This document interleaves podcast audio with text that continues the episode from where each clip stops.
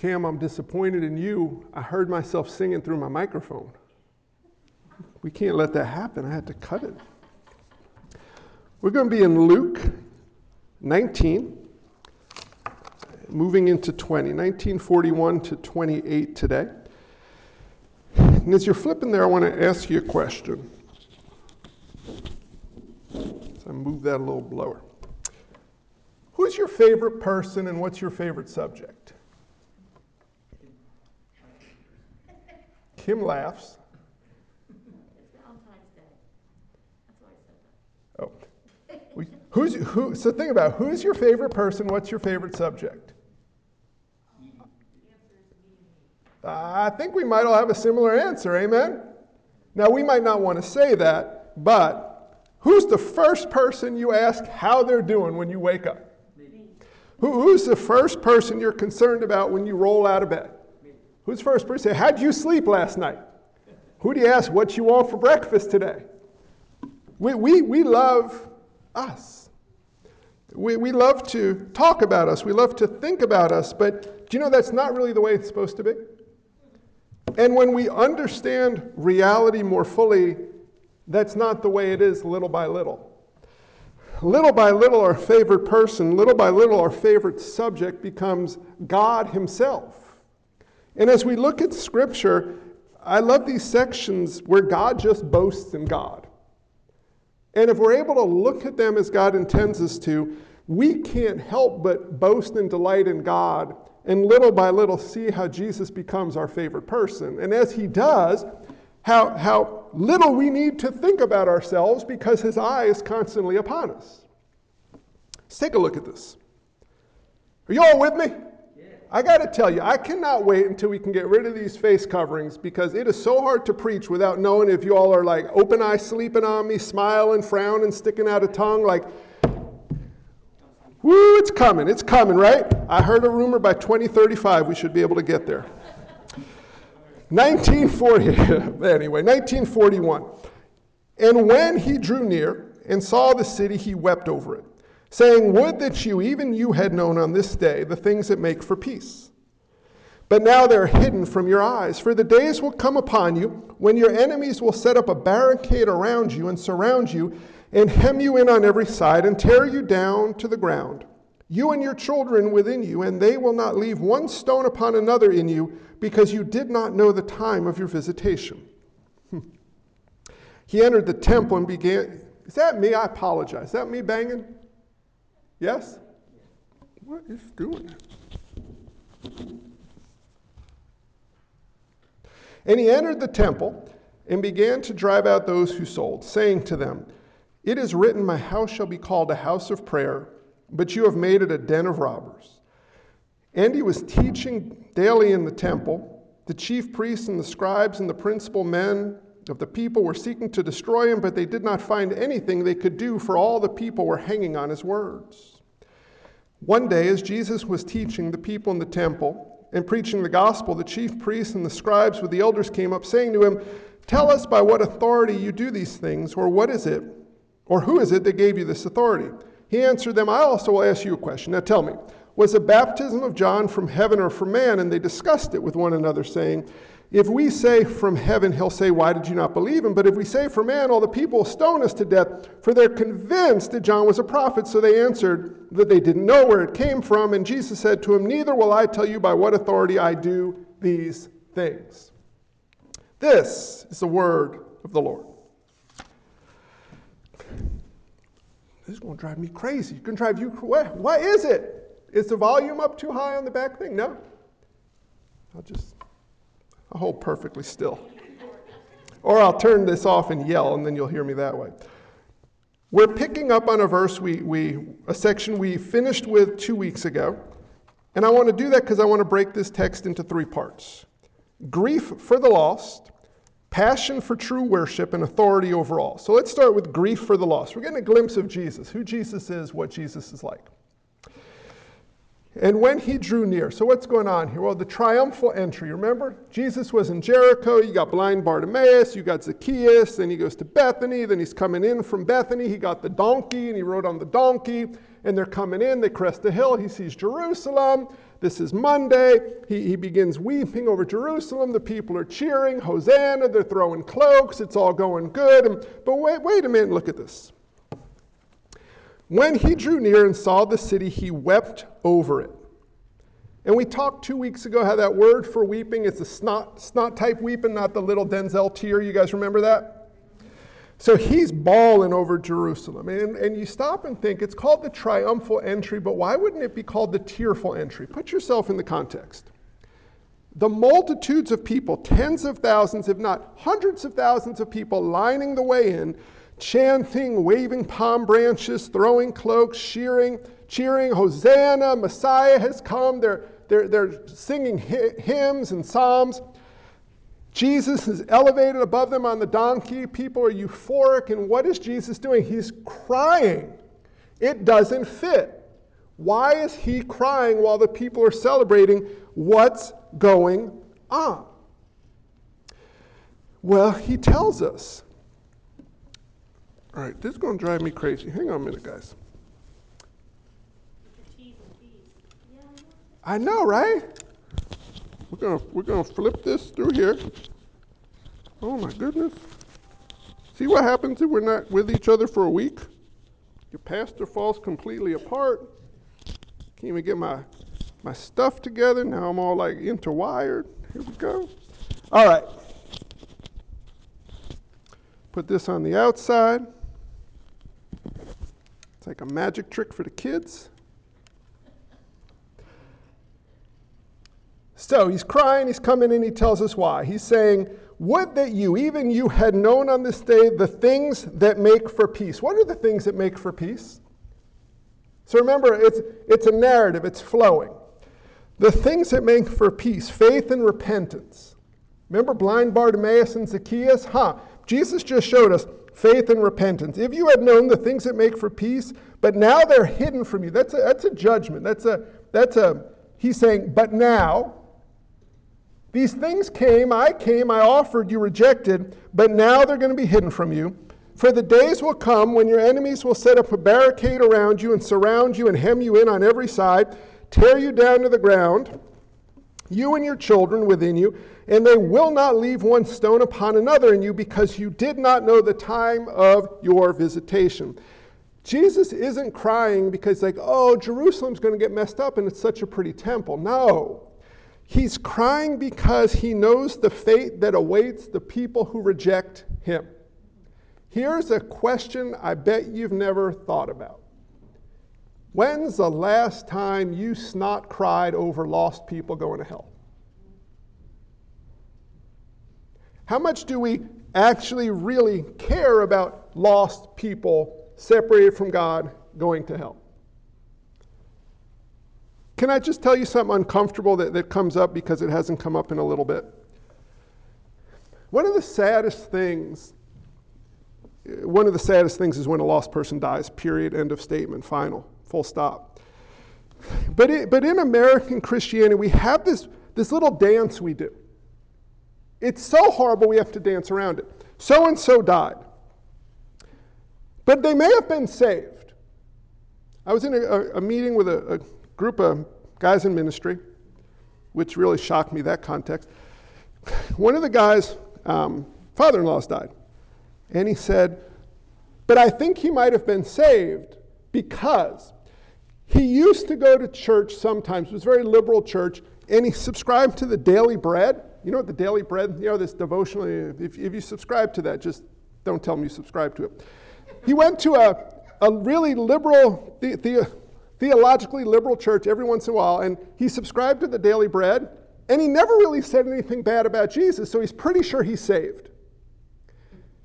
Now, here's what's going on. If he wasn't saved and he died, well, that's what Jesus is weeping over. It's the most horrendous fate you can ever comprehend. And we want to dance around that. Do you know a Christian person isn't that hard to tell? They're not that. Now, in a snapshot, sometimes it's tricky because in a snapshot moment of life, we might not be acting like a saved person, right? We're recovering sin addicts. We might be acting like just heathen, lost folks, full on, even for a bit of an extended period of time. But But over a period of time, it's not that hard to tell if someone has been born anew by the Spirit. Why? Because little by little, noticeable, they start to live like a new creation. Jesus becomes something spectacular. They begin to love Jesus and love others and, and follow Jesus. And probably the most demonstrable way is they notice and fight sin. But we all do this to an extent, don't we? And there's a proper biblical way to hang on to the hope that there are going to be some surprises in heaven, right? You're going to find some surprises where, what are you doing here? And their response will be, I can ask you the same thing. It's the same answer. It's called grace, right? But some people, you just, there are going to be some surprises. But we need to not try to dance around this awkwardness by, by this assumption that, you know, I, I think I do it with my parents. My parents are not saved. If they were to die this week, let's say in a car accident, my first reaction is, well, maybe they were listening to a Christian radio station and came to faith at the last minute. Maybe they did. Maybe they did. But how much more attentive should I be to the fact that they need to hear of the love of Christ, the compassion of Christ, and the wrath of Christ. We'll see that in a minute. So they might turn to him and be saved because I should be not weeping outside all the time, but brokenhearted inside over the fate of lost people. Marveling that I am not one of them by grace through faith. A man named J.C. Ryle said this. Hmm. We know but little of true Christianity if we do not feel a deep concern about the souls of the unconverted, a lazy indifference about the spiritual state of others may doubtless save us much trouble. To care nothing of our neighbors, whether they are going to heaven or hell, is no doubt the way of the world, but the attitude is very unlike Christ. So, as Patty's reminding us of the need to care for one another, amen, how much more so caring for one another to care for the lost by pointing them to Christ?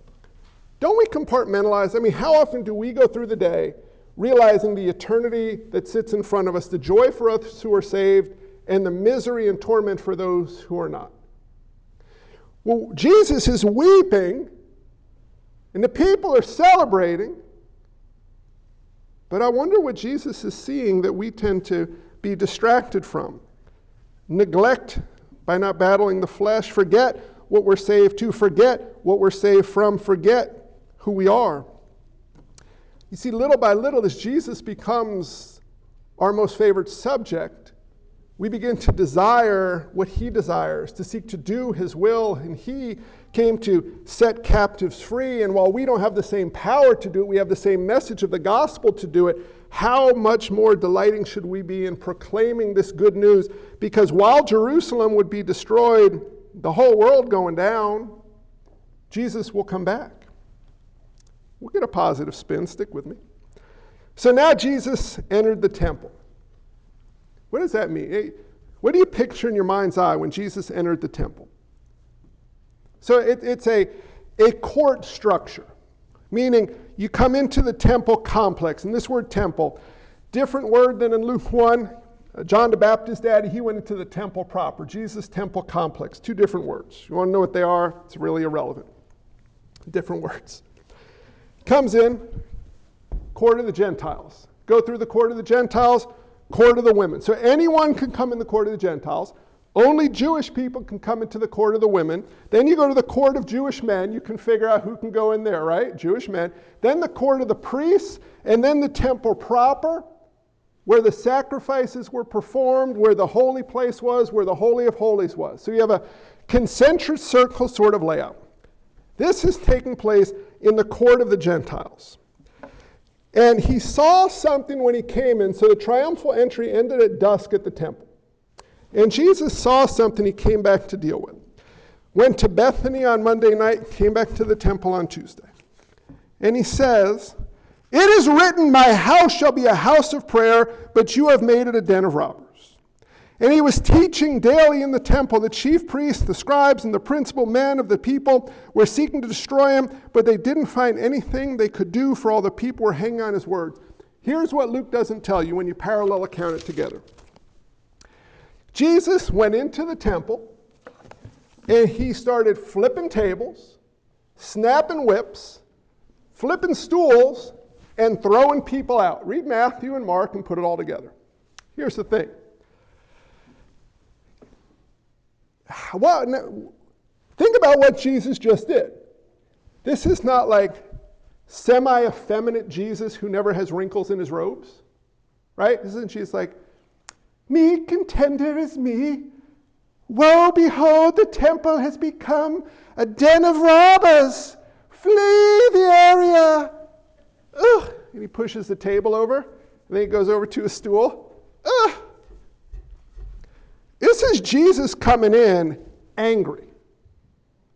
You, you ever realize Jesus got angry?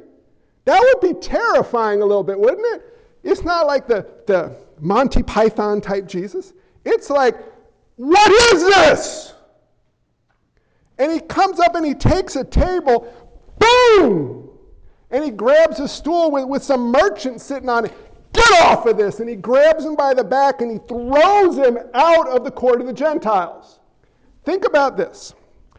What's going on? When you came to the temple, you had to pay a temple tax and you're offering a sacrifice. You had to get the half shekel coin. You know where you got them? From the money changers.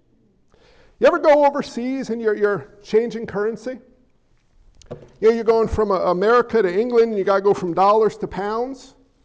And, and they're making a little money on you on the exchange. Well, you had to get the temple tax, the half, the half shekel, and the money changers.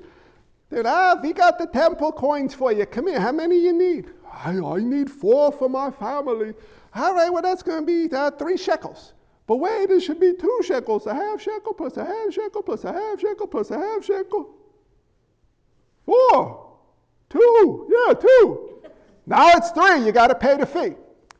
Well, they, they had franchises for the money changers. Buy a franchise, make money. Oh, honey, this is expensive. Let's go get our goat. So then they're walking over here and they go, It's a lamb or a sheep, not a goat, whatever. So they go over here and they're like, Let's take this one. That's going to be 52 rupees. I don't know what the currency are. So three, 52 denarii. Well, why didn't you bring your own sacrifice? You know, I didn't bring your own sacrifice because it went like this. You had to have a priest approved sacrifice. So you bring little Toby, the, the, the, lamb that you raised. Bah, bah, kid's crying. I love that lamb. Shut up, we're killing it. Bah. And they bring him up, and the priest's going to look at him. Ha! He got a hoof issue. This one ain't going to work. Good news for you, I got a lamb I can sell you here. Bring the thing. 72 denarii. Well, now you got to buy. And see, what happened was the animal sellers, they, they had franchises too, all came from the high priest. High priest got a kickback on every sale of the ha- temple tax coin and every sacrifice animal. And they did this in the court of the Gentiles. So you have Passover, literally hundreds of thousands, if not up to a million people in town, and all this exchanging is taking place in the court of the Gentiles. And so Jesus walks in. Think about how many people are selling their stuff in the court of the Gentiles. So I'm just saying, these folks are, pretty corrupt and they're making good money. This is like the Christmas Eve of retail. One Jesus, dozens, if not hundreds, of these franchise owners. Why don't we see any pushback? You know, Saul swung mightily at the head of our Lord, and the Lord bobbed and weaved. He threw an uppercut and removed his jaw in one swift blow. And from behind, two more tax collectors came with a stool. Why is there no pushback? How does he get everybody out? How does he stop this? Just envision what's going on when you see the strongest man who ever lived in unadulterated rage and fury, flipping tables, throwing coins, cracking a whip, and chucking people out. And they all ended up leaving. And no one laid a finger on Jesus. Who is this guy? But look what he says. My house shall be a house of prayer, but you have made it a den of robbers. What does that mean? My house shall be a house of prayer. Well, here's a good way to bring heresy to a text? Well, the temple is supposed to be a, a house of prayer, a place of solitude and quiet and reflective contemplation. And with all the noise going on of these, these exchangers, it was bleeding animals and coins and loud noise and all sorts of craziness. And the temple is not supposed to be noisy, it's supposed to be peaceful. That's not all what this means. When, when, when, when Jesus said this, where's your mind go right away? Not in the same place the original hearers went. Can I show you something? Somebody say, nope, not interested. Go to Isaiah 56. And while you flip to Isaiah 56, bonus points to anyone who doesn't have to use a table of contents to get there. It says in verse 7 These I will bring to my holy mountain and make them joyful in my house of prayer. Their burnt offerings and their sacrifices will be acceptable on my altar, for my house shall be called a house of prayer for all people. And you go, who's them? What's he talking about? And if you start in Isaiah 56 1 and you bring it down to 56 8, I'll tell you what's going on. God's house of prayer, aka his temple on his holy hill, has always been designed to be a place for people of every tribe and tongue and nation to come to worship God, to be forgiven by God, to be reconciled to God. That's what the temple was all about. Evangelism to all the nations. And what he's doing here in Isaiah is he's addressing what has taken place in his temple in the time of Isaiah. It became a haunt of hooligans. It became a, a house where, where commerce was taking place that shouldn't be taking place. In other words, here's what Jesus is seeing the court of the Gentiles is the only place non Jews are able to come and worship God, to offer sacrifices to God, and to praise God.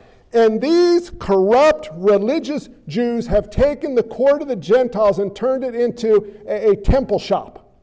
They, have turned it into a commerce center. And Jesus has no patience because they are robbing the world of the gospel he has entrusted to them. They're keeping people from God, and their corrupt system is doing this, and he will not stand for it. I don't want to spend too much time there because it gets uncomfortable. So, shall we just move on real quickly? Let's go to the next thing. We'll come back to it. I'm not going that fast. Don't worry. What about the den of robbers? I mean, instantly, when I say den of robbers, you all say Jeremiah 7, right? Come on now. But the Jews would have, because in Jeremiah 7, Jeremiah is, is preaching a sermon God told him to preach, interestingly, right from the temple gates. And rather than listen to me tell you what it says, why don't we go see what Jeremiah has to say? The word that came to Jeremiah from the Lord, Jeremiah 7 1. Stand in the gate of the Lord's house and proclaim, There is the word, and say, Hear the word of the Lord. All you men of Judah who enter these gates to worship the Lord, thus says the Lord of hosts, the God of Israel, amend your ways and your deeds, and I'll let you dwell in this place. Don't trust in these deceptive words. This is the temple of the Lord. For the temple of the Lord, the temple of the Lord. Threefold repetition. Conversation for another day. For if you truly amend your ways and your deeds, if you truly execute justice with one another, if you do not oppress the sojourner, fatherless, or widow, or shed innocent blood in this place, and if you don't go after other gods to your own harm, then I will let you dwell in this place, in the land that I gave of old to your fathers. Behold, you trust in deceptive words to no avail. Will you steal, murder, commit adultery, swear falsely, make offerings to Baal, and go after other gods that you've not known? And then come and stand before me in this house, which is called by my name, and say, We are delivered, only to go on doing all these abominations. Now listen, has this house, which is called by my name, become a den of robbers in your eyes? Behold, I myself have, myself have seen it, declares the Lord. Jesus is saying in the temple, the same context where Jeremiah preached his sermon, look what you have done. You hypocrites! You're robbing people. You're keeping the gospel from people. And then you show up in your courts. We love Yahweh. Praise God. Jesus goes, uh uh-uh, not having it. So now is the point where we like wag our fingers at the bad religious Jews. Shame, shame, shame on them. Thank God we're not like them. Mm. They were forsaking widows. They were abandoning orphans. They were neglecting the poor and then showing up to worship God without a care in the world. It's kind of, if we put them all together, they're lazy in, or neglectful in their evangelism. They're greedy, materialistic moralists, and they have no love for the lost or for God. Now, hang on, because that just kind of hits me a little bit too close to home. I'm sure it doesn't affect any of you. How could you be lazy or neglectful in evangelism when we've been saved by this God to this God to delight in Him, knowing He delights in us, and we get to share this with others? And we neglect it? I, I uh, greedy? After personal gain without considering the love of others or love of God to seek and do His will? Like, eh. Here's the point of Jesus Jesus has no appetite for false worship. Now, the problem and what, what makes true worship true worship is not that you come pure, it's that you come penitent. Do you see the difference there? Going to come to the, to the, to the table this morning for, for communion. You don't, if you're waiting to come to the table till you're like cleanse yourself from all sin, well, you need to be waiting a long, long time. You come to the table because we serve a God who has cleansed us and is cleansing us. True worship is a recognition of hypocrisy, a repentance from hypocrisy, and a crying out to God to help us overcome our hypocrisy, which is the antithesis of what the religious Jews were doing. And then it tells us that Jesus cleansed the temple. And we know how he cleansed the temple because we've been doing this since March. He used Clorox wipe, he used bleach, and he used social distancing in the temple, right? How did Jesus cleanse the temple? What, what were his tools of cleaning? Do you notice that in the text? He preached the gospel and taught. The Word of God was the cleansing tool that he brought to the temple. And then notice this last section, because the weird thing is, Jesus just showed up into the temple like he owned the place, didn't he? I mean, he just kind of walked in like, this is my place, and I'm about to fix it up. But who does he think he is walking in and telling people what they should and shouldn't be doing in the temple like he owns the place, right? And that's kind of what's going on. It's not kind, it's exactly what is going on here when the chief priests and the scribes with the elders came up to him and said to him in, in very polite religiosity, who do you think you are acting like you own the place? It just said a little differently. Tell us by what authority you do these things. What things? Flipping tables, throwing people out, and preaching the gospel? Tell us by what authority you do these things. Who is it that gave you this authority? And I love Jesus' answer. Because you would think he'd be like pulling up his sleeves, like, oh, really? Really, Mr. Scribe? But he says, all right, I ask you a question. Johnny B. Who's he from? That's what Jesus called John the Baptist. No, he didn't. Because, see, now they say he's from God. That means that Jesus is the Messiah, because that would make John the forerunner of the Messiah, and that's what the people thought was going on. But if they say that, then Jesus' authority comes from God, and that's a problem for these scribes and Pharisees.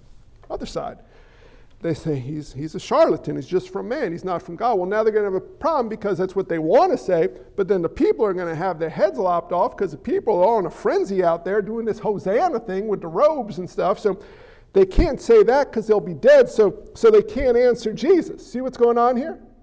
And they're like, I, I, I know that you know that you know that I know that I don't think you, but, but no one's, so, so they're doing this dance.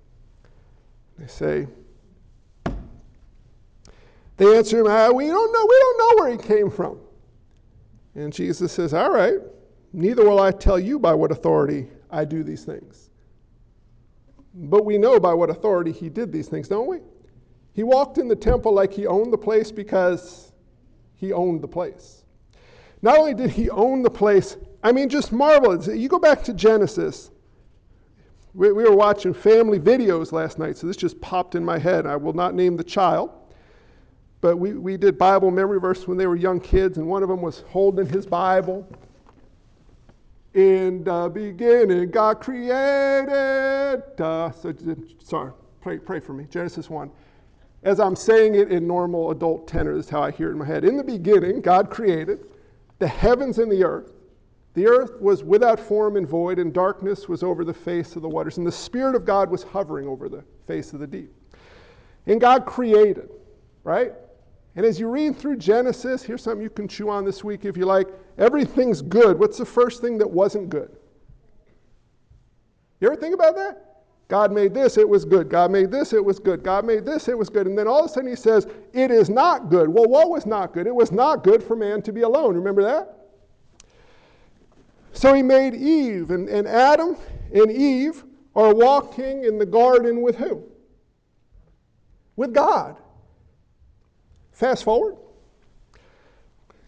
The scribes and the Pharisees are walking in the temple with who? You see something creepy here? Adam and Eve with God in the garden, the people in Jerusalem with God in the temple, but they don't know it's God. Not only do they not know it's God, it's this, He is also the temple. You see, the temple was where you came to offer sacrifices, but there's the sacrifice. The temple is where you came to, to, to be near the Shekinah glory of God, and, and here is the Shekinah glory of God Himself, Christ, the fullness of God. Amen. They, they don't realize what's going on. He, he, by what authority? By the authority of God Himself, who Christ was. This is just crazy town here because we are two days away, three days away, I'm getting ahead of myself, three days away from Jesus dying. He's in the temple. The people have no idea what's going on. They don't recognize the tender love that God has for lost people, such that He would cry on a donkey while the world around celebrates Him because He alone knows in fullness and trueness who He is and the fate that awaits the lost. They, they, they don't understand that we don't get to determine how to worship God. God tells us how He will be worshiped. And then they miss the fact that who do you think you are, Jesus? Who told you that you could be in charge? And, and here's where we'll land this text, and we'll pick it up next week with the incredible parable of the wicked tenants. I want to ask you a couple questions to think about and chew on that are all going to be hyper dependent upon how well you know Jesus. Ready? Question one. And you can just listen to me and never think about him again, but I'd encourage you hang on to him. Do you ever question or challenge or refuse the authority of Jesus? Who do you think you are to tell me what I need to do? Now, here's the danger you're not going to hear an audible response. You're not going to be sitting at your kitchen table and find your table flipped. I don't suspect Jesus would flip the table of one of his children, but that's a conversation for another day. You see, the difference between us and the money changers and the corrupt people in the court of the Gentiles, you know what the difference is? We're better than they are, right? You know what the difference is? Grace, mercy, and regeneration. But we're still a whole lot like them. And unless we realize how like them we are, we're going to have a heck of a time battling the flesh to realize that inside of me, maybe it's just me, maybe you guys are way further along, maybe I'm the only one. My life is marked daily by a battle where the flesh inside of me wants to say to Jesus, Mind your business, stay in your lane, don't you dare try to tell me what I need to do. Who do you think you are? And then the spirit that goes, Oh my goodness, you are one sick fool. Why would you talk in such a way? Why would you think in such a way? How can you not realize who this Jesus is? How much he loves you, what he desires for you, and the authority that he has over you. Am I the only one? Because if we don't think about it, we just kind of go with it. Where in your life are you, are you refusing, questioning, or challenging the authority of Jesus? And then the better question on the back end is why would you? Have you forgotten who, who this Christ is? How much he loves you, what he's done for you, what he's promised to you? The, the, the love he has for you, the delight he takes in you, where he is leading you? But if you're not aware of those areas, well, you're going to struggle. Another question Do you ever fail to worship God as He calls you to? See, American Christianity, going back in time to the temple, we, would be showing up two days late for Passover. Sorry, I was on a vacation. I got great airfare. I was in Nevada, but I'm back now. I'm going to do my Passover stuff now. Um, no, it's not Passover time. Who cares what time? It's we do Passover now, right? You come to the temple and you, your kid's like, Mommy, Daddy, I want to see the Holy of Holies. Come on, let's go in. Little kids talk like Mickey Mouse. That's a great idea. Come in. And the high priest, like, don't go in there. You're going to drop dead. Oh, give me a break. God is merciful and gracious. I'm going in. And we have a little bit of a problem. Our lives are so conformed to a culture that works around convenient worship of God. Maybe if you just stop and slow down for a minute.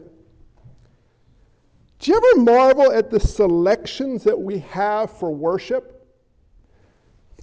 8.30 is too early, so we'll offer a 9.30. And 9.30, that might be too many old people, so we'll offer a 10.30. And then we'll offer an 11.30 and a Saturday evening one too at 5 in case you want to go out and drink too much and don't want to get up on Sunday. We'll have this type of music in this service, and this type of music in this service, and this type of program in this service, and these sorts of amenities in this service. And we'll give you free Wawa gift cards and wonderful food if you'll come to this service. Wait a minute. Where do we sit down and ask the Lord Himself, How do you call us to worship you? And why would we not want to worship God in spirit and truth as He saves us to, knowing that He delights in that, that we have the ability by grace through faith to bring joy and delight to God? What are the sacrifices we might ask that God wants from us? I'll let you go to your concordance in the back of your Bible and find that.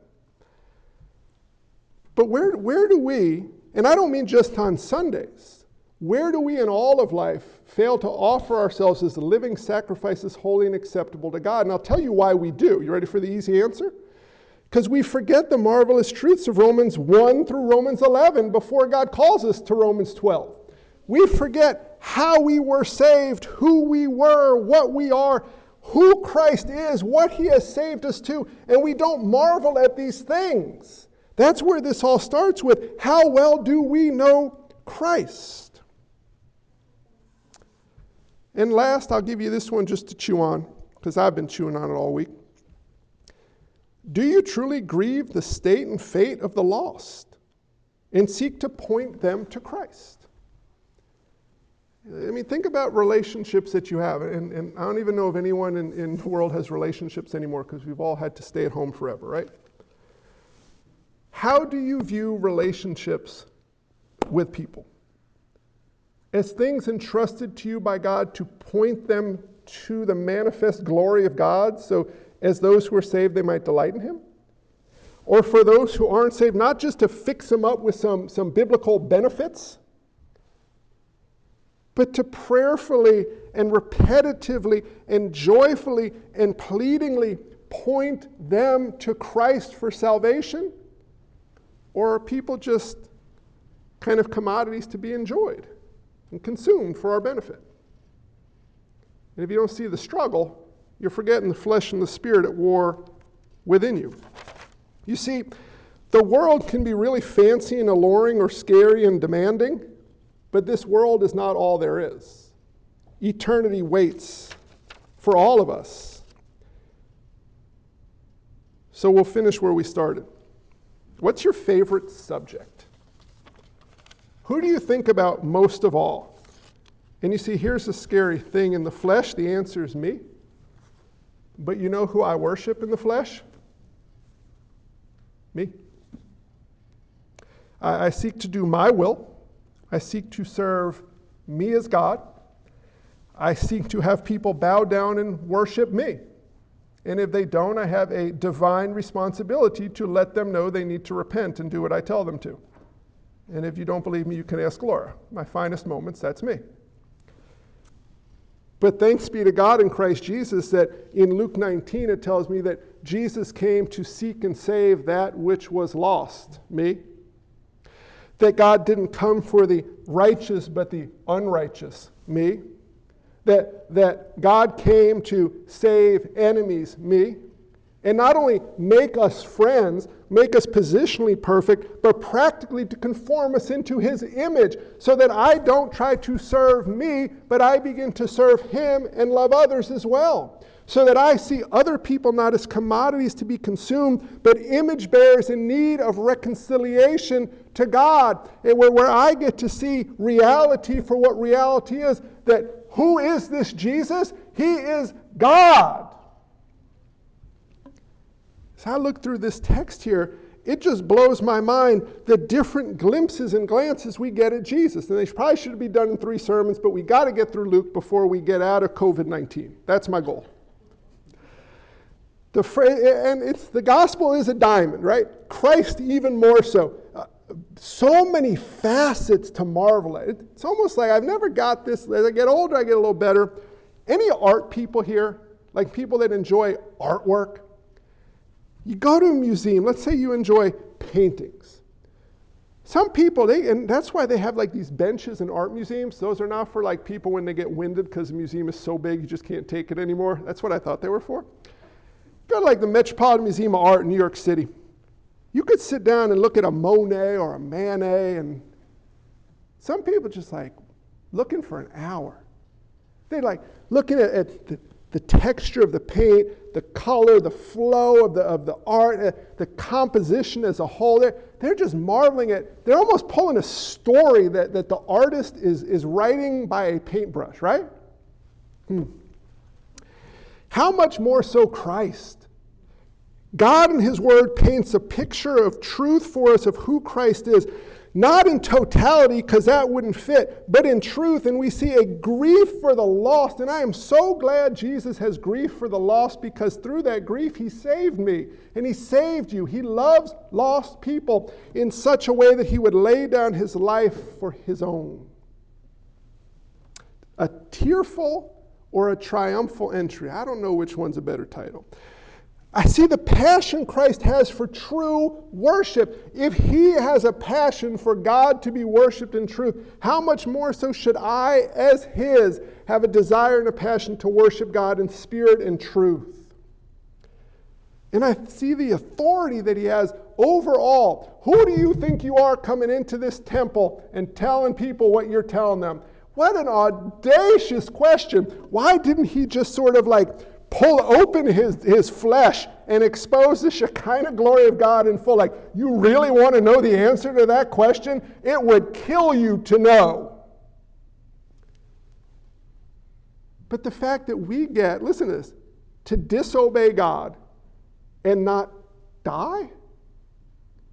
We, we who are saved have disobeyed God, deserve eternal condemnation, and receive eternal life. And then, as those who are saved, we still disobey God, but what does He do with us? He doesn't discard us. He may discipline us. He doesn't discard us. He sanctifies us. Why? Because He is gracious, merciful, powerful, and glorious. Friends, may we all fight deliberately in a world that seeks to distract us mightily, may we all fight to gaze upon the reality of who God is, who we are in Christ, and what He has saved us to. There's a world full of lost people.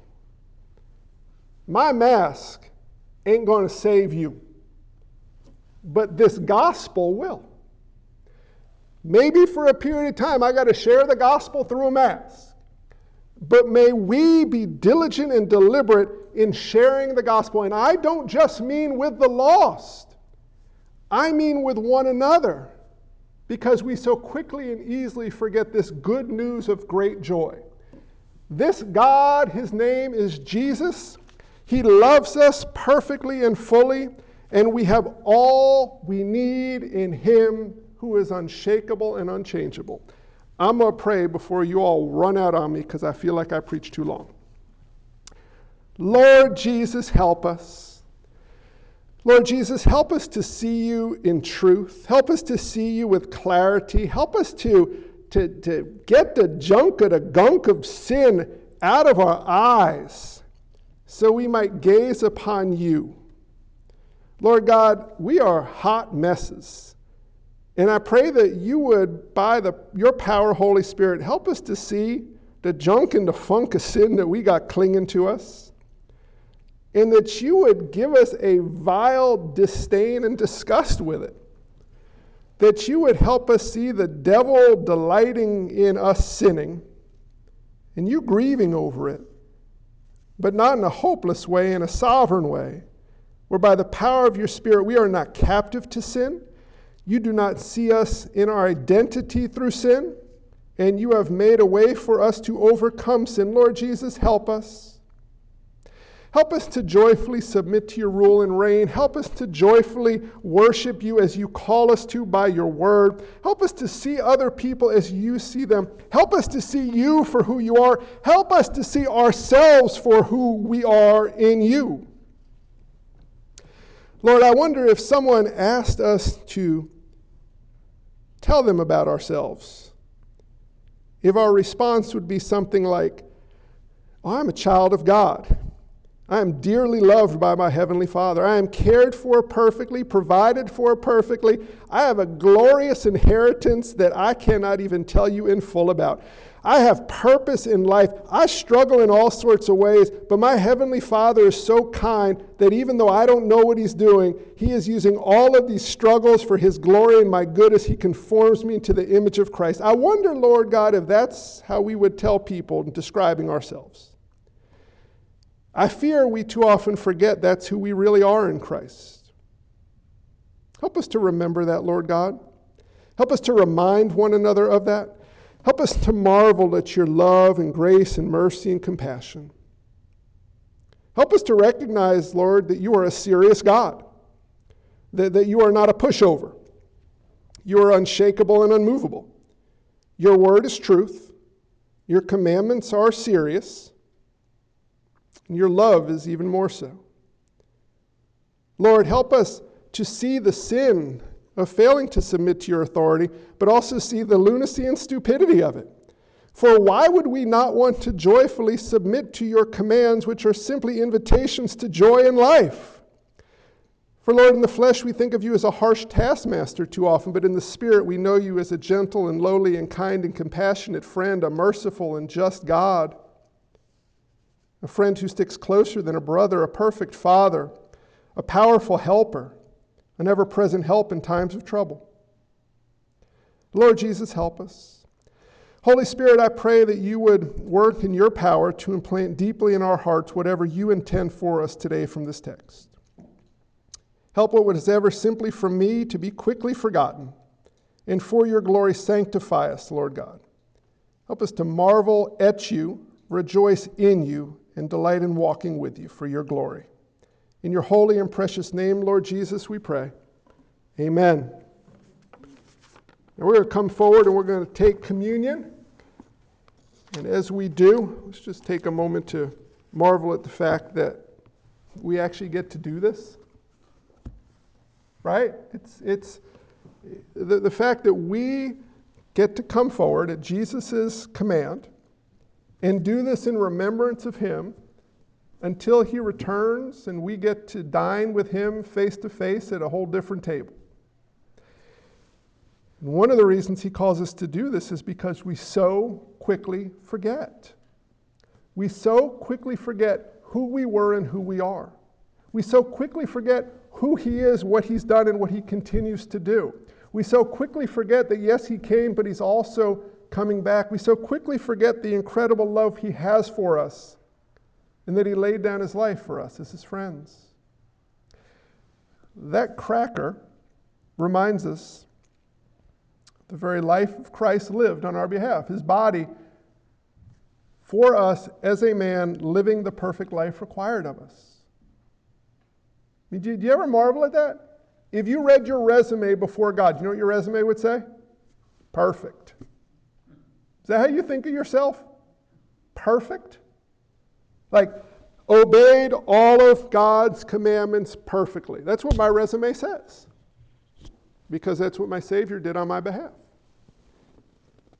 The, the, the penalty for my sin, what happened with that? Where'd that go? Well, grab the cup. Because Jesus shed his blood, meaning he laid down his life for us. He, he took the punishment that we deserved, paid in full. That's what my receipt says when I go to God. Well, what did it cost me? Nothing and everything. It cost me losing my life to save my life, but I didn't pay a thing for it. It was a gift freely received, freely given. Not freely received. I couldn't even grasp it. I had a dead hand. The, the, the Holy Spirit gave me the ability to grasp it. My friends, marvel at that. Don't let the world tell you what your identity is. The world gives us so many wrong identities, right?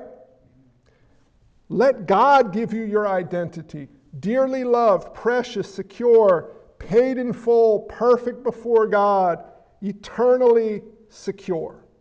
It is finished as far as positional perfection before God.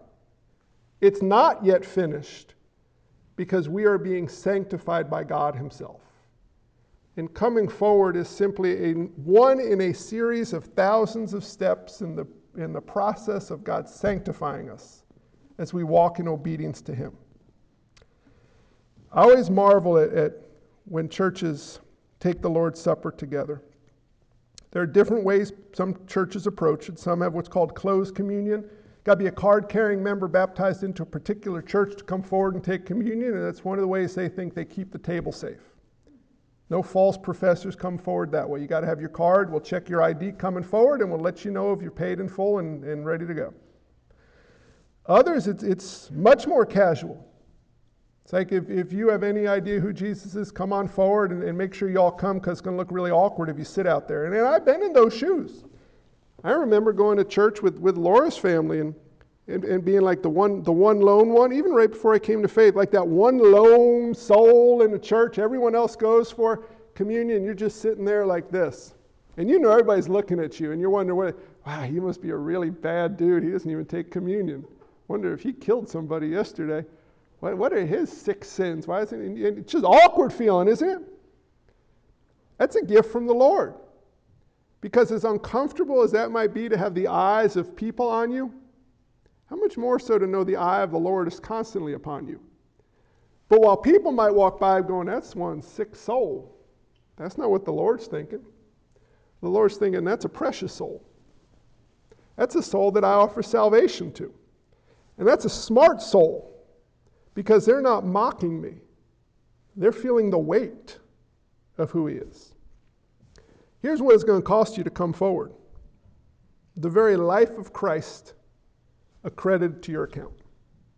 That's the only thing. It's not, not, a, not a membership, not, not a particular church you're baptized into, not, not things you've done. It's simply the finished work of Christ applied to your life by grace through faith, and if you have trusted in Christ for salvation, the table has made, been made open to you because the curtain has been torn from top to bottom in the temple. And as we come forward, let, let's marvel at that, that God made a way for us to come to Him. And He will return and come back for us unless He calls us home before that day. We are saved by grace through faith. Jesus lived the perfect life we couldn't. He died the death we deserve, and he rose from the grave, conquering sin and death. And before he ascended, he said, Do this in remembrance of me until I come again. You got three tables. Come on forward down the center. Go back on the outside. Be as comfortably distant as you like. Everything is sanitized and prioritized on the individual napkins.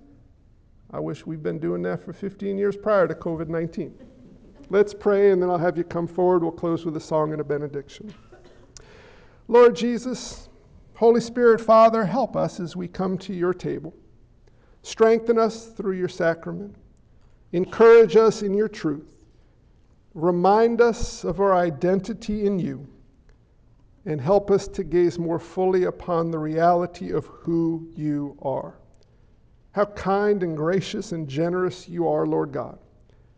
The fact that you've not only saved us, but you've chosen us to be with you forever and did everything that needed to be done so that we could and would.